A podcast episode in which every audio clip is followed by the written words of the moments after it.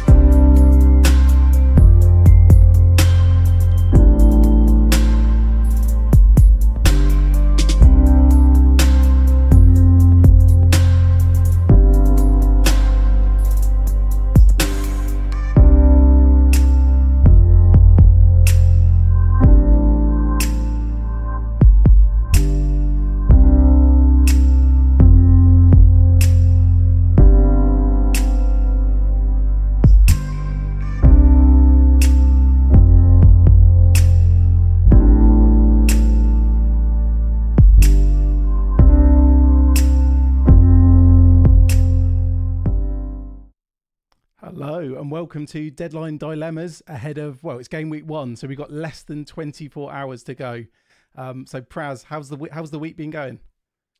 Man, I mean, every time we will do this stream, I will mention how good it is to pod on a Thursday night because stuff happens in the week. And, you know, today, if there's anything, if there's a day you can say that a lot has happened, it's today.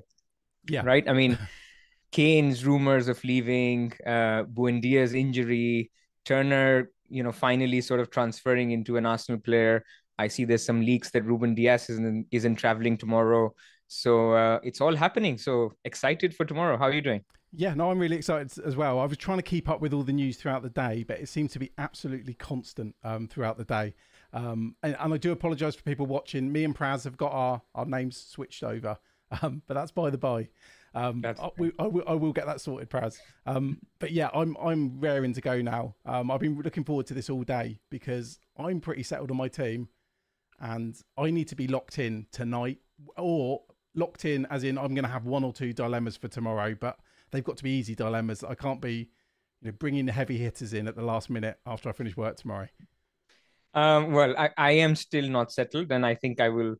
You know, we'll discuss our teams. We'll discuss what happens if there is some news filtering through tomorrow, further news. That'll sort of shape my... I'm between two drafts. And today what we'll do is we'll talk about my plan A, and then there's a plan B draft, and then you have a base case draft as well. So we'll sort of do that. Yeah, we'll go through that. And yeah, I'm really looking forward to this. And please remember to like and subscribe the video. Every week's now is going to be like this. We've got 4 deadline dilemma streams, literally the day before the deadline. So looking forward to that. And please remember, there's 30% off at Fantasy Football Scout, and there's a link in the description if you want to, you know, use the member area, put together some tables, you know, like we did on last week's video. So yep. We're going to start, Praz, with your first draft. So this is we're getting straight in draft. And by the way, this is how we're going to structure this deadline dilemmas. We're going to get straight into our drafts and talk about what are we thinking about, you know, just as we head into the deadline. So this is my boring draft, if I can call it that. You know, basically a lot of things are set here, and I'll read it out. It's basically Pickford in goal. I've got Chilwell, Gabriel, and Estupiñán in defense. I've got Saka, Bruno Fernandes, Rashford, Martinelli, and Mbeumo. And up top, I've got Watkins and Haaland. This draft has 1 million in the bank, and we're going to talk about each position and what we're thinking, which players are nailed or not. But at the moment, what I like about this draft is it gives me reasonable flexibility to get to somebody, whoever emerges. So from Mbeumo, I can get to Richarlison or Maddison. I can use the money to upgrade Gabriel or Estupiñán to another Chelsea defender, or Luke Shaw or a City defender. So I want to keep that 1 million in the bank rather than spend it on the first bench, because we're almost blessed this year where We've got Kabore, who's going to start. We've got Bayer. There's many others. Baldock, who will start as 4.0. And, you know, potentially even Archer. So we'll talk about the bench fodder as we get through the structure. And so I want to keep that 1 million as firepower, especially because I don't have a City defender here. So I do expect most of these guys to start in game week 2. So that's taking away some of the risk. Now I do get, and when we come to your draft, there is value to getting a bench option. The problem is I have 1 million in the bank. And if you can tell me a, you know, ideal 5 million defender, then I'll get them. And that ideal defender could be the one that starts tomorrow in Guardiola. But if not, I'm happy to keep that in the bank. Yeah, I think 5 million for defenders, that seems to be, well, not a hard price point, but you know, once you've got Gabriel and Estupiñán, there's not much. As in, I feel like the 5.5s, in particular, the Chelsea defenders who we've talked about, you know, a fair bit, yeah, they seem to be the ones I like for the bench. And that's why I've gone for a slightly different structure to you. Which, yeah. But then again, we say this, my team, which I'll load up now, is very similar to your second team, if you see what I mean. Yeah, and now go through your team. And yeah, and I would say with Watkins, for example, on your team, that's a player I'm really, really worried about because I feel like that could become, I actually think it could become more of a problem than not going for Salah. As stupid as that sounds, because he is so affordable. Yeah. But yeah, you'll see why when we go through my team, which is very similar to another team you have. So yeah, I've gone for Pickford in goal, Estupiñán, Gabriel, and Dias, who now there's some rumours now that Dias may not have travelled with the squad. Yeah. So that's going to need a rethink already, even though I say you could get another 5.5 million, right? I mean, you'd get what, Shaw or someone like that? Yeah, Shaw's not been someone that's been in many, or he was in my very, very early drafts. And I see he's creeping into a few other people's drafts. I mean, the ideal one would be Guardiola if we get news that he starts. You know, that's an absolute bargain. Mm. Because I've got 0.5 in the bank with this one, but yeah, I've got James and Chilwell on the bench, so they'd be my favourite 5.5s. But I can't move there. I mean, maybe Stones is an option. So that is a genuine deadline dilemma. Yeah. Maybe we could talk about that a bit as we go on, but it's probably going to be a decision I need to make tomorrow. My midfield is very template, very popular. So Mbeumo, Martinelli, Saka, Rashford, and Bruno Fernandes. Martinelli's the one I'm unsure about. All three Arsenal midfielders, you know, apart from obviously Saka, they're the same price. They're all different price points and they all offer a little bit different. And then Haaland captain, and I've gone for João Pedro up front, who I'm sure we'll talk about in a bit as well. He seems to be, I think the plan for him is he's going to be benched very quickly after this Luton game, unless he does something incredible and, you know, absolutely nails himself in the team. Yeah. I'm very aware that he is, you know, fodder. Nice fodder, because there's not that many cheap strikers around. And then, yeah, my bench would be Turner, James and Chilwell. So I put money into the bench, but that's because I'd want those Chelsea defenders, you know, for the upcoming game weeks. I did think about Colwill, but I think the reason I want Chelsea defenders is not because of their clean sheets. It's because of James and Chilwell. Yeah. And then, as you mentioned already, Archer's now my 4.5. I mean, let's discuss the macro first. I mean, yeah, in terms of, so my other team, if you load that for a second, is basically exactly this team. Let's load Praz's other team. There we go. Which is basically I've downgraded Watkins to João Pedro, and now I've got a better first bench. And in this case, I've got Chilwell, and of course, instead of Rúben Dias, I'll go Luke Shaw or maybe even James. So what this does is basically gives me that João Pedro insurance as the first sub. So it's almost becomes a 4-5-1, like you mentioned, if João Pedro doesn't work out.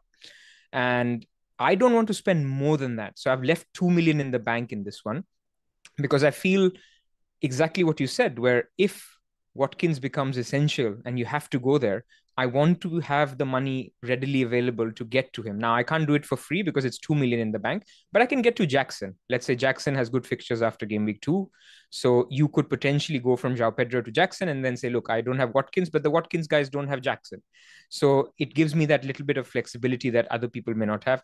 That 2 million can get me a Trippier in game week 4, you know, from Estupiñán, which a lot of people may struggle because they've got a Watkins in place or the Salah teams cannot go there basically.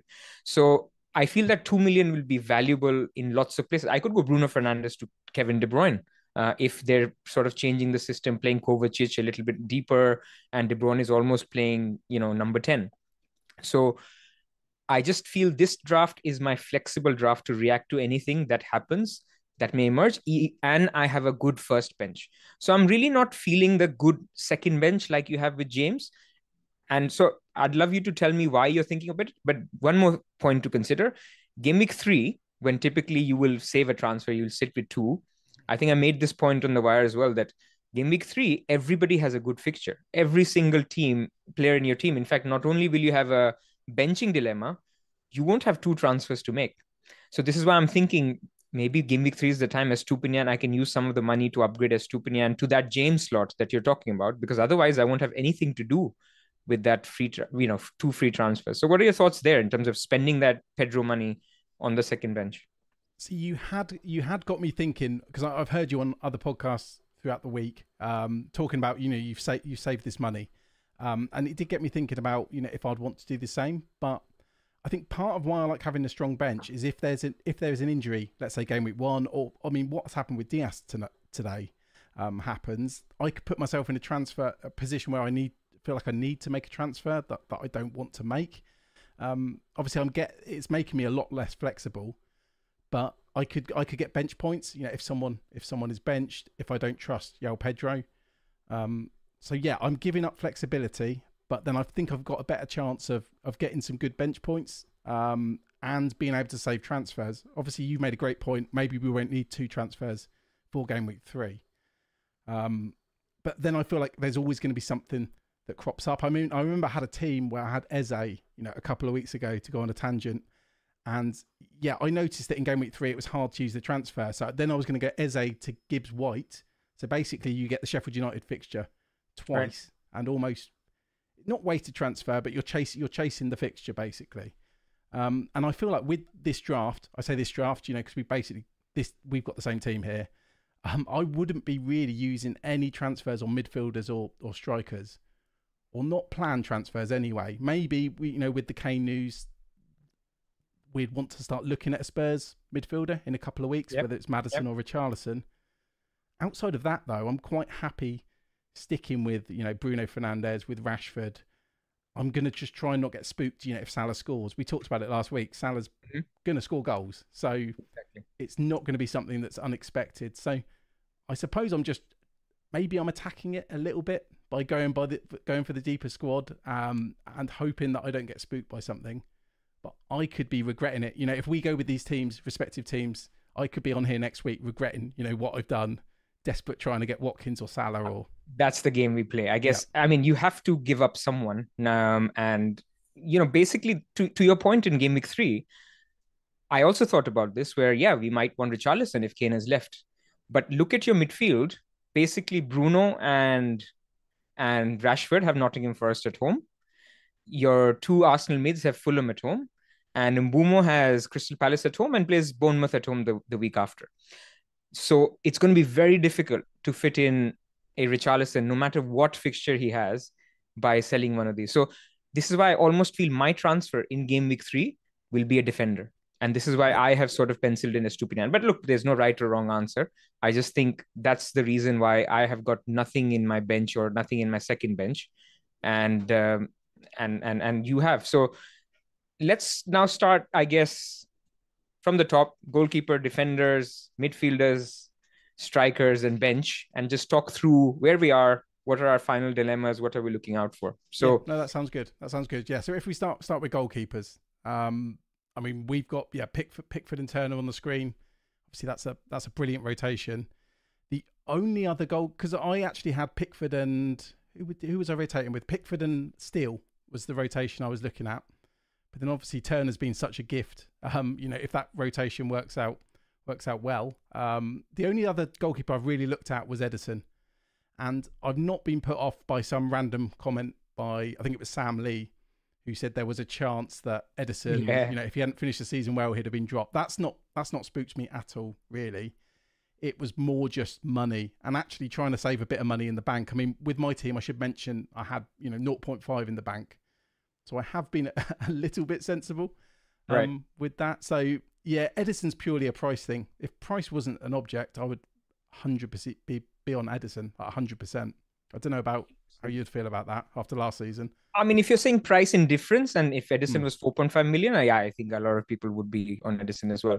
But price isn't different. You need that 1 million. Like I have 1 million in the bank in my Watkins draft. I could do Pickford to Ederson, but I'm choosing not to do that just because, again, a point made earlier where you want to concentrate your funds in a little bit in fewer players. So I've got a cheap goalkeeper on the bench for 4.0. I've got 2 bench fodders for 4.0, 4.5. If I have a cheap goalkeeper for 4.5, or basically the majority of my 100 million or the money above base price is in my 10 and maybe the first bench, so 11. And that way I feel I can get to, you know, for example, in my Pedro draft, I can get to Salah in 2 moves. Like, let's say he scores a hat-trick against Chelsea and I feel this has been a horrible mistake. I can do Bruno Fernandes and Mbeumo to Salah in 4.5 midfielder because I've got 2 million in the bank. That's the flexibility that it gives me. Whether I do that or not is a different question, but it is there. Similarly, Watkins, similarly Trent. So I guess that's what I'm trying to say, where for me, starting with a base price goalkeeper just works really well. And if you don't have any option in the 4.5 bracket, I think Onana was decent. And I think a lot of people will still go for Onana. I think everything that we've talked about in preseason on him being good on bonus, you know, him being, you know, he should outperform the 4.5s. It's whether other people can use that 0.5 better than you, better than the Onana owners going forward. And Pickford Turner rotation is just too good, man.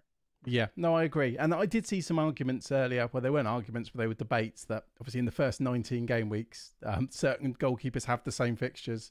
So that fixtures for Pickford, obviously fixtures being good, don't matter. But yeah. I mean, I do disagree with that because obviously we talked about, you know, decay, for example, like 2 weeks ago, I think we mentioned it. And, you know, things can happen. Goalkeepers can get injured. And we're also in this landscape at the moment where there's goalkeepers like Steele, as in Kepa's being linked away. So then Steele could become the Chelsea goalkeeper for 4.5 million, for example. So I think there actually could be some value in doing a goalkeeper transfer, you know, as in the scenarios that can happen where I would actually be happy, you know, doing a goalkeeper transfer, especially because we talked about how some of those midfielders are quite hard to sell. Yeah. Yeah, exactly. Yeah. So look, I mean, goalkeepers, some people have gone for Johnston. I think he's also fine. Mm-hmm. Some people are looking at Steele, again, also fine. There's a little bit of risk that you're taking. Not, I think, game week 1 or 2, but I think game week 5, 6, if he's made a couple of mistakes, then, you know, they have signed Verbruggen.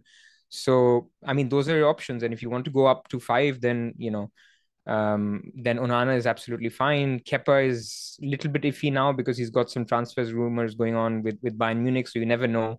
You know, sometimes these transfers don't happen, but still the keeper is benched because the manager feels, you know, I need to give them some space to sort stuff out, like it happened to Casado with Brighton in January. So it's just not worth it. And then 5.5, I agree. I mean, Alisson or Ederson, if you wanted basically good clean sheet potential, then obviously Ederson is great.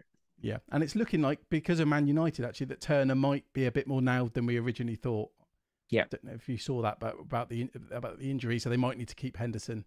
Correct. Heaton's injured, and so Man United will, maybe if they don't end up keeping him, they'll play big hardball. They will not sell him for a cheap price. So that basically means that it's not a given that Forest signs somebody. Of course, they can go out and sign someone else, not Henderson. It is a risk, but the good thing is most of the times that, you know, basically any goalkeeper you start, whether it's Onana, Johnston, or Pickford, it's game week 2 when you really want Turner, when he plays Sheffield United at home. And so that game week 2 fixture, if you got that, then I think you can just play your other keeper for the rest of the time. Let's say even if he loses his spot and somebody, they sign someone else. So I think Turner is a no-brainer. I think other than that, the goalkeepers are fine. One thing to talk about in terms of leaks. Yep.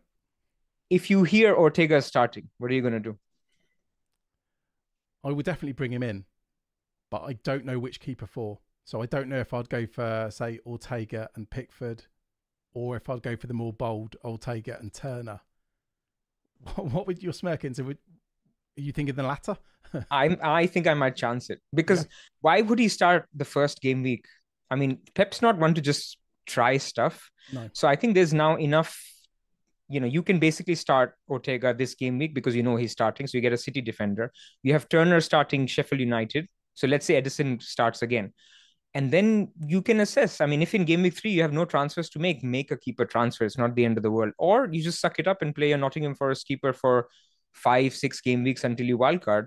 I just think in my Watkins structure, so my first draft has 1 million in the bank and a poor first bench. If you give me 0.5 more, which basically comes out of Pickford to Ortega, I can get Shaw or I can get James. And now suddenly I have a really good first bench, somebody who I know will get me good points over the next few weeks, maybe even outperform a Pickford versus, 4.0 keep bench versus a Shaw and an Ortega. I think I might go there. That's at least my initial thinking. Bit like going for Walden-Everson last year, which I was happy to do. I'm happy to spend as little as possible on goalkeepers. But this is Ortega, city keeper. Yeah, I think the only two things that could screw you over a bit there, I guess, first of all, that any leak or rumour is wrong. Let's assume they're not wrong. That could happen in game week one as well. And I think the second thing could be, we don't know why Ortega's starting. And then we find out Ederson has, a cold or flu or something like that. Because obviously we're going to put 2 and 2 together and assume because, he didn't play very well last season, Ortega started in the Community Shield. Obviously it's pure speculation. It's probably very unlikely that it would be those two scenarios. But that would be the only thing that would get me a little bit nervous. I guess you need to know that Ederson has travelled, yes, and not starting. That's true, and we probably would have found out by now if Ederson hadn't travelled. So no, I do like it. I wouldn't be averse to that, but yeah, if Ortega started, I don't really see a world I wouldn't go for him because I've got 2 City. Like I said, I did consider Ederson as well. I don't feel like I'd really be blocking anything. Yeah, so, yeah, I think that would be good. So, but apart from that, if there's no leaks like that, are you pretty set on Pickford and Turner? Yeah, definitely. I'm happy with that. Yeah. No, same. You could, so nothing changes in goalkeepers. Let's move on to defense. So I think no discussion needed on Estupiñán. I think pretty much everyone has them. I personally am very, very set on moving him on to either a Trippier or a James or somebody after game week 2, because even though he's a good defender and their fixtures aren't the worst, but I feel there's a lot more upside with other defenders. So I'm keen on a City defender. If, for example, by game week, we don't get a leak, but by game week 3, we find out that Guardiola is starting pretty much every game, I will go there to get some upside over the Brighton defense. And he's stupidly owned as well. Yeah, highly owned. I'm with you on that. Then Gabriel, I think there's been some talk of Saliba being a little bit more nailed, but I think for me, it offsets his attacking potential of headers, offsets any minutes risk. So I think we're all aligned on Gabriel as well, right? Yeah, no, I agree. And I think we're going to be moving with our defenders. I think we're all going to be moving towards Chelsea defenders and Newcastle defenders. Obviously, barring something happening where we're using lots of transfers on, let's say Haaland got injured, then we're probably all downgrading Haaland to Watkins or whoever and bringing in Salah. But in a world where that doesn't happen, we're probably going to be bringing in Chelsea defenders and we're going to be bringing in Newcastle defenders. So yeah, I do think Estupiñán would be leaving my team. Probably Gabriel as well. But if it either got stuck in my team, especially Gabriel, I'd be more than happy playing him, for the long term. He's never going to be a bad asset. I mean, Nor's a Estupiñán, but yeah, I feel like them two are placeholders. And then, I mean, the City defenders we've kind of discussed already, haven't we? We're, if Guardiola starts tomorrow, we're going to go for it. Dias. Well, let's spend a minute on City defense in general. So obviously, Pep said today that Ake is fit, Guardiola is fit. We know that Rúben Dias hasn't travelled. Suddenly it makes all City defenders, it makes it like a minefield, because let's say the USP of City defense was Dias was the number 1 nailed. Well, he's not playing tomorrow. Number 2, well, he could still travel, by the way. So we're just sort of relaying what we've seen on Twitter, on some news. Obviously, please keep a lookout. And then second thing is people think Stones is nailed. But today, Luke had this tweet on, and him and I also did this short video. Because Guardiola can invert as well, they could go for a setup where they have Walker, Akanji, or Dias, Ake, and Guardiola. So, and Guardiola is the one that inverts from the left instead of somebody inverting from the right. Now, it could happen. Maybe Stones and Guardiola could both invert, but there is basically a new material information where there is another guy who can invert from the other side of the pitch. And so, does it mean that Stone is as nailed? Maybe a little less so. So then the question is, if you're comparing Stones with a James, Chilwell, Shaw, maybe it's not the one where you want to go initially. though. And I always manage to mention Rico Lewis every week, but obviously he can invert as well. He can do it as well, yeah. Yeah. He's part of so he's another just a small factor for Stones. And also just on him, I mean, I didn't expect Walker to be staying either. So Walker's still in the team or in the squad as of now. So yeah, it is looking a bit more of a minefield, and that's why I think the logic would say, and there's not always logic with Pep, but that Guardiola, because of the amount of money, because of how highly rated he is, he's going to be nailed in the team. But we've also seen Pep hold players back until their second season. Correct. So maybe we'll be having this conversation this time next year that Guardiola's nailed. It could make Ake amazing if he's trying to integrate him slowly. Then you basically see Ake coming off on the 70th minute, you know, basically for Guardiola, and Ake could become amazing. So yeah, I think it's worth holding the City slot and waiting for 2-3 game weeks to see where that's landing. The answer could be neither of them. None of them are appealing still, or it could be that there is one standing out and it's worth going for. And then it does open the option. I mean, with this like team on the screen, if you don't go for Dias, you could go for someone like Botman. He's, you know, you're fine playing him against Villa, and then it opens up Ederson again. So one thing can have a knock on, because part of me hates not having any City defensive coverage, because it feels like such a banker. And I know it wasn't last season, but you know, when you look at the clean sheet odds, you know, over the upcoming weeks, when you look at the stats for last season, they are, it goes without saying, they're absolutely clear. Yeah. And there was definitely some bad luck last year, but yeah, just before we start recording, we've got a bit more doubt with the City team, because I was quite set on Dias. Yeah. Yeah, me too. I mean, we both have him in our drafts. Sorry, say it again. We both have him in one of our drafts. So yeah, I think it's a good option, but not anymore. No. And we've talked quite a lot about the Chelsea defenders. I did mention Colwill earlier. I don't know if you called on him. I think for me, I started putting Colwill in alongside Chilwell or James in my drafts. Then I started thinking about the reasons why I was getting James and Chilwell, and it's because of their attacking threat. You're getting an above-average defence with good fixtures, and they probably are a bit better than above-average, you'd assume anyway. And then you've got they're two of the most attacking fullbacks in the league, or can be, or wingbacks. So I just felt like Colwill, with Badiashile back as well. Yeah, I just thought, I think Botman's a better pick if I was going to go for a 4.5 defender. Plus, you never know. We're still discovering Chelsea, right? And now we're discovering Chelsea without Nkunku. They could sign somebody, or maybe they could play somebody else who we've not even thought about in that number 10. Instead of Chukwuemeka, if Mudryk starts playing through the middle, or, you know, something could happen where we just think, okay, we need that other guy. Or if Jackson is completely running, you know, very hot, and he's got Luton and Nottingham Forest, I think, one after the other, you just think that that's a slot that you can use to get to Jackson. So I wouldn't sort of use 2-3 slots of Chelsea in defence, because ultimately we don't know what a defence they would be. No, we don't. And that's why I feel more comfortable with the wing-backs or full-backs. But yeah, and I wouldn't want to block the third spot. And obviously there's a midfielder, Sterling, who, you know, I know he's getting a lot of hate from the Chelsea fans, but he could be the one who emerges and gives us the dilemma as well, for, you know, such a cheap price as well. Exactly. Yeah. So in a way, I mean, I guess the defense is settled. We should talk about the cheap defender. So we've talked about 4.5s. 4.0, do you have a ranking on who would you prefer? It's annoying because I don't particularly like Baldock. However, he's the one, or one of, you know, he's one of the ones who's going to play in game week 2, the blank. I feel like they were, Burnley and Luton were done a bit dirty by getting that as a blank in game week 2. So I haven't actually got a 4.0 in my team at the moment. You don't, yeah. No, I must admit, I don't really like them. I think Burnley might be okay, but I still want to see a little bit more. You know, when you look at the odds for them keeping clean sheets, etc.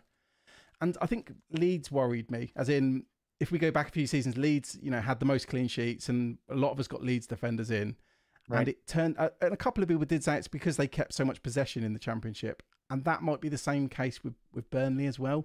I agree. I agree. I don't want to get stuck with like another Leeds by going for a Burnley defender who I'm probably going to want to never, ever play. And if I've got him, you know, if I know he's coming in, it's going to force me into doing a transfer. So I don't have to play that Burnley defender or Sheffield United defender. Yeah. Yeah. No, fair enough. I think I'm okay with Kabure from Luton, just because he's very, very attacking. And, you know, I think I used a sub 7-8 times last year, And obviously I didn't go to my third bench unless it was a blank game week ever. So we sometimes overplay this, but get somebody who plays. I'm not too fixated on game week 2 because I think the team looks fine. I'm not going for a City player who are the only team that play in Europe in that midweek. So game week 1 and 2, I think, should be reasonably safe. And if there's an injury in game week 1, you just deal with it, because I'm not worried about game week 3 transfers, like I mentioned. So I'm a little bit okay, whichever one you get. I just think Baldock might eventually lose his place, whereas Kabure and Bayer are pretty much solid. And I prefer these guys to 4.5s only for that flexibility of keeping money in the bank rather than spending it. But let's go to midfield. Yeah, let's go to midfield, where we got exactly the same midfielders. So I mean, did you consider Odegaard at all in terms of Arsenal? So I haven't actually decided. I've got 0.5 in the bank in my team. I'm on a Martinelli at the moment. Odegaard and Havertz, I have considered both. The thing I wanted to go for was, I find Martinelli a lot more exciting, and it gives me 0.5 in the bank as well. I think what's putting me off Havertz is just the unknown. Obviously, I've seen him at Chelsea, seen him play for Germany. There's just so much unknown. I've not seen him really for Arsenal. Obviously, apart from the other day in a glorified friendly. So I think Martinelli, it might just be going back to old habits. It feels like a coin toss. I can't make a compelling argument, because you've got Saka who's on the penalties. If one of the others was on penalties, that would be your tiebreaker. Well, Martinelli has shared them off Saka in the past. But yeah, I think we're aligned that it's probably Saka. But tell me about Havertz. Why are you tempted by Havertz? See, I'm not that tempted by Havertz, but it's the three of them. And I've seen a lot of models have had Havertz quite high. Obviously, depending on how many minutes he's going to get. And I think his minutes are surely the least assured, even though Jesus is out. And even though he's a new sign-in, or it doesn't feel like he's going to get more minutes than Odegaard, for example. So I think I'd rather spend the extra £1 million on Odegaard. I have to be honest, I don't love having a second Arsenal mid as much as I thought I would. It almost feels like a bit of a placeholder. Is that which is fine. I mean, Nottingham Forest at home, Fulham at home, game week 1, game week 3. That's exactly. Then you go wherever you want. That's exactly it. So it doesn't feel like, I don't feel like I'm picking Martinelli or whoever the Arsenal midfielder is, you know, for the rest of the season. And I feel that with like Saka, for example, I feel like I'm not going to sell him no matter what, obviously, unless he gets injured. So it doesn't feel like a very big pressure pick. I think Martinelli, it's literally being 0.5 less that edges it for me. I could save another 0.5, but Havertz, there's just that feeling of unknown that I don't particularly like. Havertz, I think the models like him because of minutes, because he would probably start in the Rice position, because Rice and Partey probably don't start against Nottingham Forest. So either he starts there, or there's a small chance that basically Arteta liked, because he did praise Havertz a lot. Maybe that's a confidence thing, new signing. He played him up top and he missed a couple of... I don't want to say easy shots, but there were a couple of misses. So maybe it was a confidence thing. But the point is that Havertz should get minutes, maybe better minutes than a Trossard, better minutes than an Nketiah.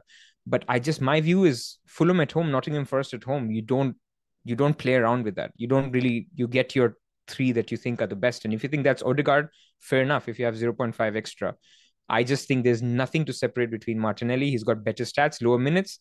Odegaard has slightly worse stats and higher minutes, so it's not much between them. So price is my differentiator, and that's how I'm thinking about it. Like, for example, I said in my João Pedro draft, I can do, because I've got Martinelli, I've got enough in the bank to do Bruno and Mbeumo to Salah and 4.5.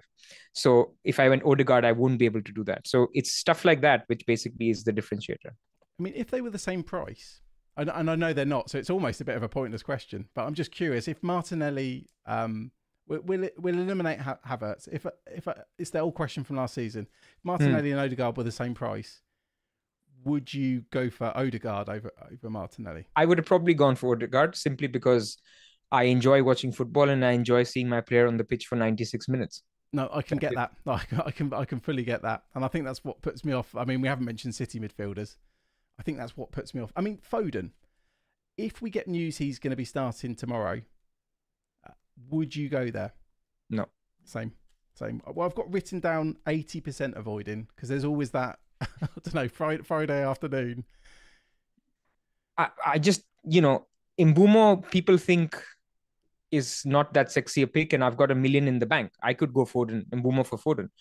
But my problem is I'll get this Burnley fixture of him, and Mbeumo is away to Spurs, and that's okay. Is he home or away? I think away. Home. Oh, so home to Spurs, yeah, which is a good fixture. Then he's Fulham away, Crystal Palace home, Bournemouth at home. I think he's a hold for 4 game weeks for me. There's no reason not to go for him. You know, he could get a penalty. He could get a couple of returns for 6.5. I'm happy. A lot of people are thinking of Mitoma. And what I like about Mitoma is instant gratification. Home to Luton, you'll probably get a goal out of him, maybe even a 10-pointer. But after that, things get a little bit tougher. Away to West Ham, away to Wolves is also a good fixture. But then West Ham, and then it significantly toughens up. So for me, if I went Mitoma, that would be the spot I would use to get a Richarlison, to get somebody else. But if I go for Mbeumo, I know for 8 game weeks, I'm happy with this guy. And I have the optionality to either switch him to a Richarlison if needed, or a Martinelli to Richarlison. I don't have to be pressured into selling Mitoma. So that was basically my thinking. It's interesting you mentioned Spurs there as well, because when we found out about Kane maybe leaving earlier, I did look at my team, and because I've got 0.5, I could do Mbeumo up to Richarlison. And I decided quite quickly, probably less than 5 minutes, that I'm just not going to go there. I'm going to sit with Mbeumo for now, and I'm going to wait because I prefer him to Richarlison. I know Baker from Above Average, he said they had a guest on. And that guest thinks that Maddison might be on penalties. Now, Obviously, it's not completely confirmed. So I wouldn't mind yet a couple of weeks to find out maybe who's on penalties for Spurs, because whichever one is, when their fixtures turn really nice in a few game weeks, we're going to want to jump on. And I don't want to be on the wrong one. As in, I don't want to have to do a sideways transfer like Richarlison. Say I start with Richarlison, I then need to find 0.5 or possibly, 0.7 or 0.8 at that point to upgrade, inverted commas, Richarlison to Maddison. Yeah. So, yeah, I'm with you. Mbeumo, he's almost like that, to use a word you might use on The Wire, that glue pick. Yeah. But I think there's nothing wrong with Mitoma. I also get the argument. So my initial instinct when I heard the news was maybe I should switch Mbeumo to Mitoma, because Mitoma's first 3 game weeks are really good. Mm-hmm. And game week 4, I want to switch to Richarlison anyway. So let me do that. And I actually made the transfer in my team. And then I was thinking about it. Maybe I don't want to switch off that 6.5 slot. Maybe it's Martinelli who I want to switch out, or maybe Bruno Fernandes. After 3 game weeks, I've had 2 home games. He's looking deeper. So I don't want to commit a transfer on any one midfielder. I want to have the 5 I could easily hold for the next 8 game weeks if I needed to. And there's potentially 3 here who can go if bandwagons emerge. If Foden emerges, if Maddison or Richarlison emerge, you can just go there later. I think that's the thing. I mean, we don't have to react to every piece of news, do we? So with Kane possibly leaving, we don't have to, completely change our drafts at the last minute because of it. We can, we can be patient. So yeah, I'm glad we agree there. I'm glad you've not tried to convince me to squeeze Maddison in, because I see, he's becoming more and more popular. I just think, who will you fit him in for here? You're losing a lot of flexibility if you use the Mbeumo to... Because, the reverse is also true. Richarlison could be the better pick. He could be on pens and playing striker. Yep. And then you're making that transfer. So, I guess we're both happy with this 5 in midfield. But like I said, I think equally, if somebody wants to go for an Eze, he's also on penalties. If somebody also wanted to go for Mitoma, March even is fine short term. Yeah, we've talked about it before. There's so many good midfielders. Obviously, we've gone for the same 5, but there are good alternatives. A question in the chat from Graham Shaw: Mbeumo is flagged. He is, but he's been spotted in training. So obviously, I think we should caveat if they're a little bit coy on his fitness and his return. I think he goes to Mitoma in a second in my team. So I don't want to take any minutes risk with any of these players. So I'm happy to switch him out if he's not fit. Yeah, I think based on those photos today, and obviously there'll be press conferences tomorrow, I believe. So I think that flag will be quite swiftly removed, come about lunchtime or late afternoon tomorrow. And like you say, it's good to have a backup plan. And yeah, maybe Mitoma would be mine. Although I do like Eze, and I do like Gibbs White, although Gibbs White's very unplayable, as in you have to rotate him perfectly because he's got 2 very good fixtures and then a load of dross in between.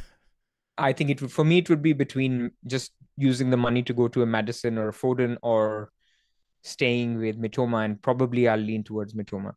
Yeah, there's not really any midfielders under 6.5 people are considering, are there? Because I'm just thinking if there was then a way to get João Pedro up to Watkins, if there was a big downgrade, but there's not really any very cheap midfielders that people are that I've seen anyway. Andreas Pereira, but he's not fit today, and you don't want to get to him now anyway. Maybe it's when he plays Luton in game week 4 or 5 when he becomes an option, but I don't think there's anybody else. Yeah, and I feel like with him we need some clarification on Mitrovic, what's going on there as well, just because obviously if he's now on penalties because Mitrovic is leaving, that gives him a bit more value, doesn't it? But yeah, absolutely. We're quite biased because we've both got the same midfield, but I think it's a very popular midfield, and I think it's popular for a reason, and it's only really the Arsenal midfielder that's differentiating a lot of teams. So speaking of midfield, another question from Sammy MCFC is, would you go for Martinelli, Odegaard and Saka in midfield? I think that's good, but you're giving up on Bruno Fernandes, and so then the math you need to do is basically Odegaard plus Shaw. Is that better than Bruno and Gabriel? I don't think there's much in it, and I maybe prefer Bruno to Odegaard just because of penalties, I suppose. Yeah, I think that's the problem with it. I mean, my problem with actually getting Salah, apart from him being very expensive, is I didn't know which Man United midfielder to sell. Yeah. So if you're then selling the Man United midfielder, one of them for an Arsenal midfielder, I'd feel even worse about it, even though they're much cheaper. Yeah. I think I found it very, very hard to get away from this midfield five. Diaby we didn't mention for Aston Villa. So the problem is Buendia is now injured. He used to play on the left. Diaby will play central and a little bit on the right. So there could be a minor impact, but I just think Diaby is a little bit of a wait and see. You know, he is coming from Germany. His numbers were amazing in Germany, by the way. They were better in the season than even Mitoma or Mbeumo. But then it's you know, it's a little bit tricky to compare data between two leagues. And well, he's clarified he's actually got Bruno, Rashford, Odegaard, Martinelli, and Saka.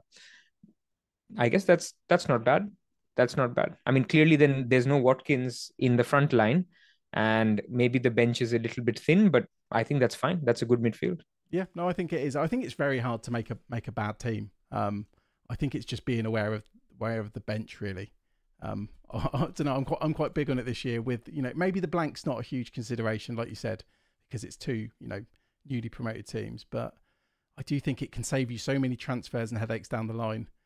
You know, if we get a week where there's 2 injuries or 3 injuries in your team, it can really help out. Obviously, extreme scenarios there, but. And we didn't talk about Jota. So I see Alexander Arnold, FPL Alex Arnold is asking Jota versus Gakpo. Have you considered Liverpool, you know, as a sub Salah midfielders or attackers? Jota's going to be an interesting one. I mean, Liverpool are going to be an interesting one to watch in game week 1, because obviously we're going to have an eye on that Bournemouth game in game week 2, which, I mean, that's going to come around quick. We're going to be here next week, you know, talking about that, potentially with no Liverpool players in. And that's why I guess it's nice that you've got that flexibility. I mean, Martinelli the Arsenal midfielder could be a placeholder for it. But then the problem is you're losing an Arsenal asset who also have good fixtures. But yeah, Jota's definitely one I'm going to keep an eye on. I do like Jota. I do think Gakpo and Jota will be the two that pair Salah. But whether that's the case against an easier opponent that sit back a little bit more. Not that Bournemouth, I think, particularly will play that way. Their new manager is quite flamboyant, or more flamboyant than a regular Premier League team that sits back. Maybe in that regular team that sits back, they play Darwin and Diaz, and maybe in the team where they need more aggressive pressing, they play Gakpo and Jota. Maybe that's the way. So it's just risky. And I think when people look at Liverpool and get afraid of Bournemouth, just remember that it's Chelsea away, Newcastle away, and Bournemouth. And for the other guys, they've got Fulham at home, you know, the Arsenal guys, and Nottingham Forest at home. And Man United have Wolves at home, a team that is in massive trouble, and Nottingham Forest at home in that 3. So for me, there are two better fixtures, and you're losing out on one fixture from Liverpool. So maybe you just need to make your peace with some FOMO. No, it's a good point, because yeah, if you did go, say you went Jota over Martinelli in game week 1 because you're worried about a game week 2 fixture, and Martinelli goes big, you're going to be in a deficit, and you're going to be, you know, praying that Jota can undo the damage that's being done. So while there's so many really good nailed picks at the moment, it feels really hard to go for some punts. I love chucking in, you know, a punt. I'd love chucking in someone like a Sterling. It just feels too risky this year because it's so, you know, nicely priced. Obviously, apart from João Pedro, but I think he fits more of a structural role in our teams because he's so cheap. I mean, I'm curious. I mean, if you're talking midfielders, we have to talk Salah. So if you go João Pedro in your team, you can afford Salah. If you take all that money from your bench, the James and Chilwell, 1.5 million, that's 3 million. You can put that 3 million into a 9 million midfielder that gets you 12. So you see where I'm going. Like you can actually get Salah by if you have João Pedro as the enabler.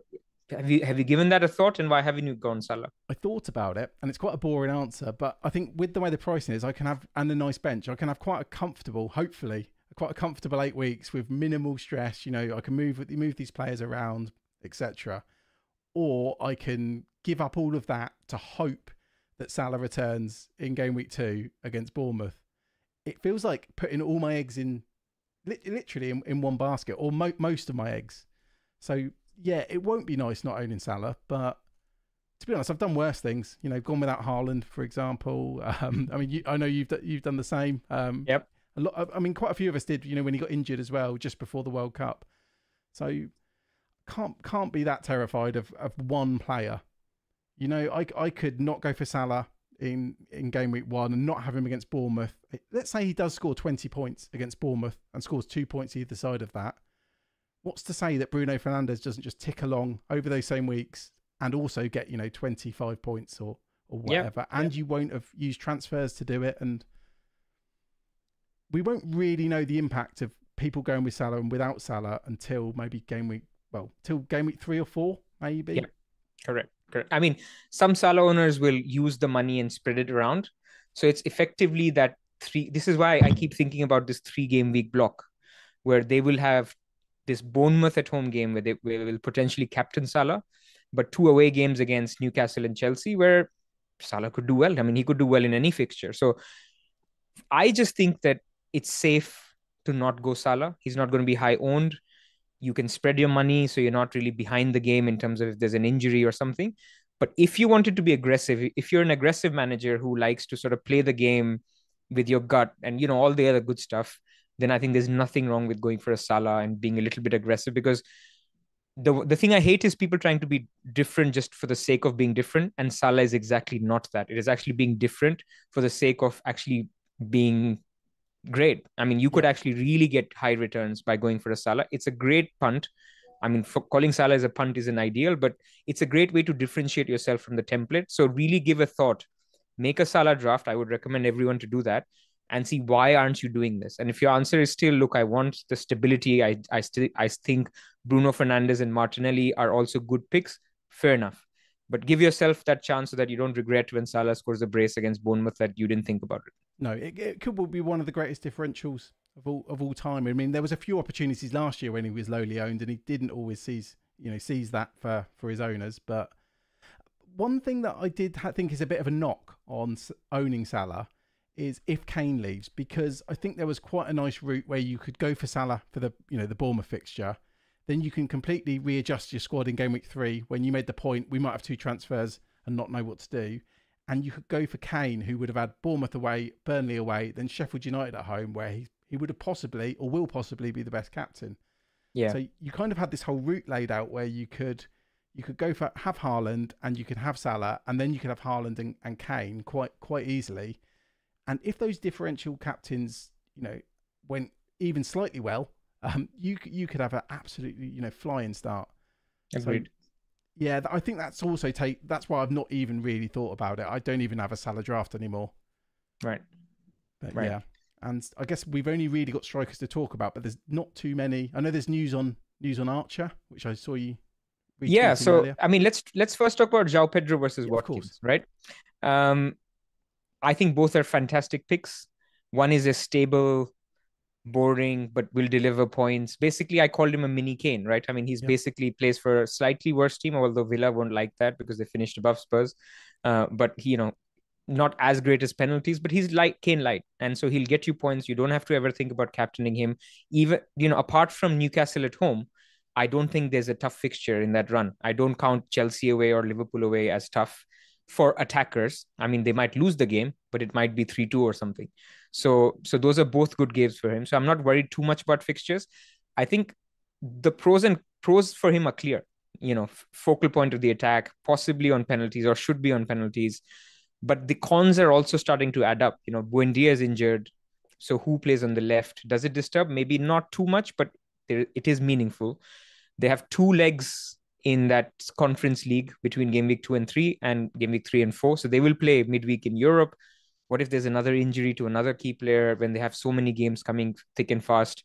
So, but the counter to this was, as Zoff said, they could be more sort of, you know, ready for early season because they've got a lot of minutes in their legs. So you can play that argument each way. But Watkins is just a good pick. I mean, my only thing with him is, what happens if Jackson becomes really good or Pedro becomes a really good bandwagon? You will always be afraid to sell Watkins. Yeah, I feel like Watkins is almost like a player you pick and then you just leave in your team. And I feel like, and it's a good point you make on the injuries, because I hadn't thought about it that much. And obviously Ramsey got injured in the under 21 World Cup. I think I saw Coutinho is injured as well. And they've only just signed Tielemans. Yeah, I mean, they could sign somebody now that, I mean, Buendia's out for months and months. Yeah. So they could sign someone. No, they could. I think, but the reason, I mean, I'd much rather have Watkins than Pedro in my team, but it just comes down to money. And I guess Pedro fills this role where, you know, he's cheap. He's one of the cheapest strikers in the game who will get minutes. The penalties, I think, are what swung it. You know, he could just play, you know, even if he plays half an hour, if he gets a penalty, we're golden. And I think with the team structure, most weeks I'll be looking to move towards a 4-5-1. I say looking to move towards when my cheapest defender in my team is 5 million. So right, I'm probably moving towards a 4-5-1 where I can rotate Pedro in and out. And I guess you can hit the lottery with him as well. Like, you know, he could have a great game week 1 and he could get absolutely nailed in that team with penalties. And then he becomes like, you know, a mainstay in everyone's team. Correct. I don't see that much downside with him. And I wasn't that convinced until he took the penalty. But that's really swung it for me. And what it enables really is like the midfield we've seen. You can have all the defenders you want. You can have, you know, good bench. You've got money in the bank because you've got Pedro in that draft. Correct. And yeah, if you've got Watkins, I think transfers are harder to make. And you might have to sacrifice him early, or it might force you to sacrifice a midfielder. And that could come to bite as well. I mean, obviously we want to be picking the best team possible, don't we? We don't want to pick players just because they're easy to sell. And I wasn't that set on Watkins until Jesus got injured. There is that as well. Same. I mean, nobody was. And suddenly now we have Watkins FOMO. Watkins is a good pick. I mean, an amazing pick from game week 9. Everybody will have Watkins after game week 9 because Villa's fixtures are just amazing. I think they'll have Diaby and Watkins. So it's just a case of, do you want to go there early or do you want to try to challenge him by going for João Pedro? And in my case, leaving money in the bank to potentially take Pedro to Jackson in game week 3 or 4, and then challenging him that way, and then still keep the flexibility. So for me, Watkins to a Pedro downgrade gets me a better first bench and flexibility for the future, because I've already made that decision where I've sold Watkins or never had Watkins in the first place, where other people may hesitate. What Watkins gets you, if you keep a Watkins, is maybe a slighter bench, but you have points. I mean, the guy will keep delivering points, and maybe, you know, let's say people who started Watkins, Bruno Fernandes isn't looking great. Suddenly you downgrade him to a Richarlison. You've got 1.5 million in the bank. You have all the flexibility you need. You can get, you know, Richarlison for Bruno Fernandes. For your 4 million defender, you can get a James. So now you are flexible and you've got Watkins in your team. So there's both sides to this where you could go either way. And I think both are decent, close picks. Yeah. And if you went for both, then you're going to have to sacrifice a midfielder. So I guess you're going to have to sacrifice something somewhere. And I guess there's always a world, because I guess we always assume either Watkins is going to, you know, go on a tear or Pedro's going to go on a tear, but they could again just score, you know, similarly across the board. And then in that scenario, the people who've got Pedro are the ones who are probably winning because they've got more money in the actual team to move stuff around. Yep, I'm with you. Exactly. So I was actually very dismissive when I first saw Pedro being shouted. I was very dismissive of it, but it's literally been that penalty that swayed me, really, if I'm totally honest. And penalties matter, man. I mean, penalties are, if we think about it, why are we Mbeumo over Mitoma? I think pens is a big part of it. You know, why are people looking at Bruno Fernandes over an Odegaard, for example, in other people's drafts? It's penalties. So penalties is important. I mean, that's what makes Salah and Haaland amazing picks as well, and Kane. So that's a big part of the game. So if Pedro has pens, that's a material difference. Now, it could be that it was just preseason and Gross steps up in the first game. That materially dents Pedro's appeal going forward, and he becomes almost a sell. Yeah, that would actually be quite funny. I hadn't actually thought about it. I was going to say they're 3 goals, but we did talk about Watkins' penalty record. the other week. Yeah. I think he's missed about half his penalties. Obviously, some of this is going back to, you know, the Championship when he played for Brentford, but just worth bearing in mind. It's not always a free goal anyway. Exactly. Let's talk about the third bench. So the 4.5. A lot of people have 4.5 strikers. The popular pick is Mwamba from West Ham. Is that his name? Yes. Yeah. He's the West Ham one that he started the last friendly of theirs, didn't he? So he got quite popular after that. Yeah. But they're in the market for a forward, which could be Balogun from Arsenal. But nobody will get access to that because Balogun is an Arsenal player. We have three Arsenal. You can't have Balogun on your bench. So then the next point is Archer. Today it's in the news, and well, not officially in the news, but you know, there's a good source, FPL Villain, who said basically Archer to Sheffield United, because Sheffield United have sold a lot of good players, and Ndiaye was sold, who was their main striker in the Championship. They're looking for someone. And apparently Archer is going there. The beauty with Archer is not only will he become hopefully a starter, because he's done really well last year. He could be your guy who comes in game week 2 if you need him, because he plays Nottingham Forest in game week 2. So if everything goes to plan, I think I like Archer more than a West Ham pick, which will just be a pick initially. Now, it could be that Archer also loses his place, but I just like that as an option. And currently, that's where I'm leaning. Yeah, he hid nicely in your team that's on the screen. If you think Archer's got a chance of playing, then he kind of helps with the Kabore pick. Correct. You know, in that blank game week. So yeah, I'd been on Woodrow as my 4.5 all season, because Bricky, he's a Luton fan. He was saying he was his third choice Luton striker, and he said he's the best penalty taker as well, even though he doesn't expect him to be on pens. But they've just signed someone from Stoke, so he's now telling me that he's fourth choice. Okay, well, for Luton. So he's been downgraded even further. So yeah, when I saw that Archer might be going to Sheffield United, I thought, yeah, I'll go for that. The new Brewster, and you'd expect that he's going to get minutes, because there's been a lot of talk about Archer maybe getting, you know, in cup competitions as well. You know, behind Watkins, getting some minutes. So you'll think if they're going to loan him out, especially, you know, with how weak that squad looks at Sheffield United at the moment, who also sold Berg in midfield the other day. It's looking bad. So Wolves, Sheffield United, I mean, these teams have not had a good preseason. No, I mean, more not in terms of off the field. They've not. But you're literally hoping, I mean, Brewster didn't always do this when he was a Sheffield United enabler, but you're hoping that Archie can get, you know, 2 points just, you know, in emergencies. So... Game week 2, Nottingham Forest is scoring a brace, man. Well, exactly. And when everyone starts Turner. Earlier, that's an early kickoff. So we might get a leak on him and Friday Turner as well.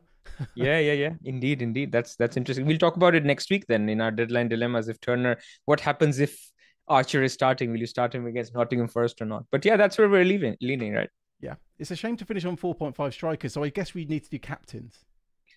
Well, Haaland. I mean, are you thinking otherwise? I think I'm going to go Haaland. I do think I'm going to go Haaland. The way I'm saying it makes it sound like it's bold. Who's the competition? Is it Saka? Sorry?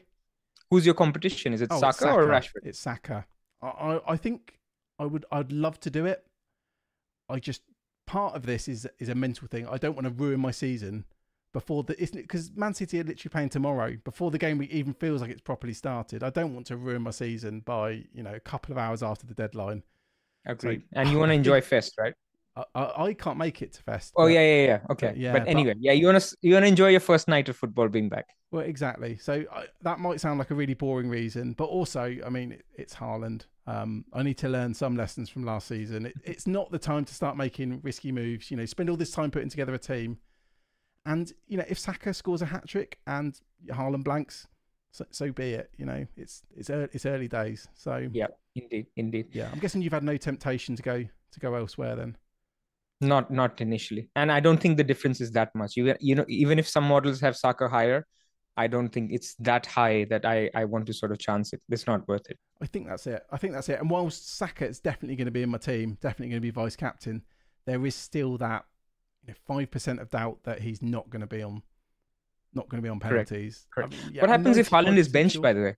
We haven't discussed that. What was that, sorry? What happens if Haaland is benched? Oh, I've written down... that was one. I wrote down Haaland benched, and I couldn't decide, because I guess a lot will. We need some Kane news tomorrow, because the obvious thing would be to go to Kane as a placeholder. I'll just keep Haaland and just captain Saka. It's two things, isn't it? Because we've talked about it's hard to use transfers in game week 3. So maybe then we could go for Salah. Maybe then we could go for Salah and then use the two free transfers. You're risking it, man, because you're going to find out 10 minutes before. Yeah, that's true. No, it's true. But because then you would have the best captain in for game week 2 in Salah, debatably, but I'd say yes. And then you can make the switch back in game week 3. But you, if Haaland doesn't start, he's not the best captain in game week 2 anyway. So I'm thinking on the fly here. Maybe then the problem you're convincing me. If Haaland doesn't start, maybe it's Salah pick. I was just, my first instinct was just keep him. He'll come on. Maybe he'll get 20 minutes because something's happened if he's not starting.